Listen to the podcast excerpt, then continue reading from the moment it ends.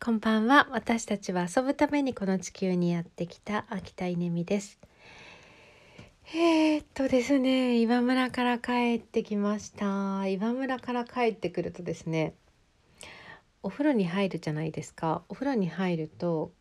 体を洗った時に泡が立たないんですよ。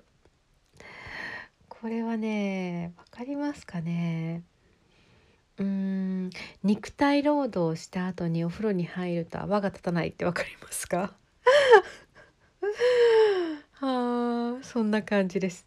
えー、まあ、これ以上は言いませんが、えー、そんな感じでお風呂に入ってちょっとまったりして酔っ払ってますけれどもえー、っとね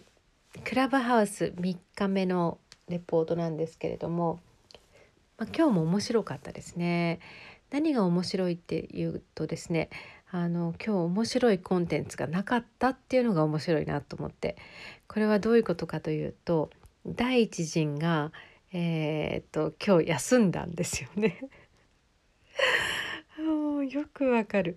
あの第一陣はですねとにかく反応するのでクラブハウスっていう何かが始まったって言った瞬間にそんなに何も考えずに反応するんですよね。反応してわーってこうするわけですよ。でそれが昨日までで、えーと、今日はですねそのみんな休むんですよね。だからなんか一斉に休んでいて、えー、今日なんかまあもちろんいくつか走ってましたけどえー、っとそれほどこうなんかうんまあみんな休んでるなって感じでした。まあそんな中ね面白かったね広告の話が面白かったですね。えっ、ー、とクラブハウスは広告モデルか、えー、まあ、いわゆるサブスクというかこうねあの使用料で、えー、マネタイズするかみたいな話のなんかそういう、えルームにちょっとね入ったんですけどえー、っとねそれは面白かったです。何が面白いって広告業界の方たちの話が聞けた、えー、私はその世界よくわからないんですけれども広告の、まあ、業界というかありますよね。の方たちが、まあ、どうやってマネタイズしてるかみたいなことの、えー、っとこう考え方とかが聞けてああ業界の話が聞けるなっていう意味ですごく面白かったです。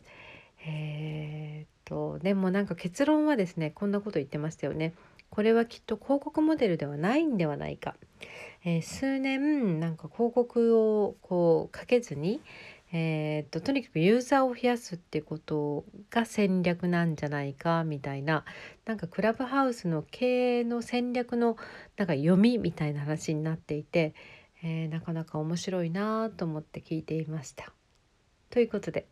えーと、今日はお休みの日なんじゃないかなそして、えーと、きっと私たちみたいななんかでこう新しいもの好きの人は明日から仕掛けますよ明日からどんどん仕掛けが始まってくると思うので、えー、これもまたこう交互期待な感じで、えー、一緒に楽しんでいきたいなって思います。ということでちょっと酔っ払いの